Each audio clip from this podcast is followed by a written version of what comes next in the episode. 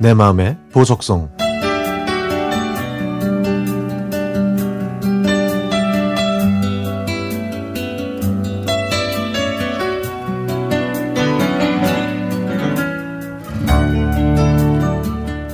얼마 전에 아찔한 상황이 있었습니다.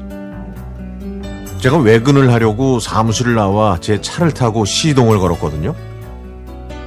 때마침 2시라 차 안에는 FM 팝스의 시그널 음악이 울려 퍼지고 있었죠.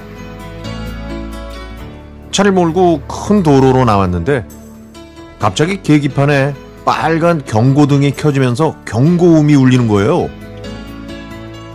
저는 속으로 정비소를 일단 가야겠다고 생각하면서 운전을 하고 있는데 차가 갑자기 왕복 4차선 도로에서 멈추고 말았습니다. 25년 무사고의 제 자부심도 길 위에 떨어지고 말았죠. 저는 많이 놀랐지만 침착하게 비상등을 켜고 트렁크를 연 다음 주위를 둘러봤습니다. 자, 어디로 전화해야 되나? 112? 119? 아니면 남편? 머리는 침착했지만 스마트폰을 쥔 손은 떨리고 있었습니다. 그런데 주위를 살펴보니 천만 다행으로 바로 길 건너편에 경정비 센터가 있는 거예요. 저는 도로를 가로질러 뛰어가서 정비소 사장님한테 제 다급한 사정을 말했죠. 그랬더니 허둥지둥 연장을 챙겨온 사장님은 트렁크 안에 있는 스페어 타이어에 깔린 배터리를 살펴보더군요.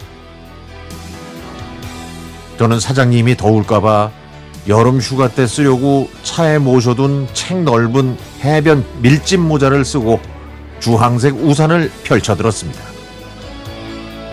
그리고 우산을 양옆으로 흔들면서 뒤에 오는 차들한테 조심하라는 신호를 했죠. 다행히 긴급 전원이 들어와 시동이 걸려서 정비소로 무사히 이동을 시켰습니다.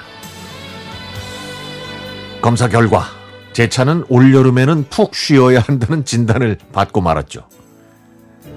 저는 평소에 제 차를 애지중지하면서 몰았습니다.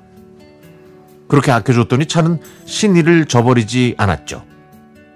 큰 도로도 아니고 쌩쌩 달리는 고속도로도 아닌 정비소 앞에서 멈춰줬다고 생각하니까 고맙지 않을 수가 없었습니다. 앞으로는 경고등을 절대 무시하지 않고 최고급 휘발유를 주유해 주려고요. 그날 저는 정비소 사장님의 차를 얻어 타고 사무실로 돌아왔습니다. 퇴근하고 집에 와서 남편한테 그날 있었던 제 무용담을 얘기했더니 남편은 오히려 뒤에 오던 운전자들은 재밌었겠다면서 어구, 어처구니 없는 말을 하네요. 청취자 여러분도 저처럼 난감한 상황을 예방하기 위해서라도 미리미리 차량 점검을 잘 하고 차를 모셨으면 좋겠습니다. 저는 제 붕붕이 덕분에 이번 휴가는 집에서 집에서 시원하게 보내야 될 것 같네요.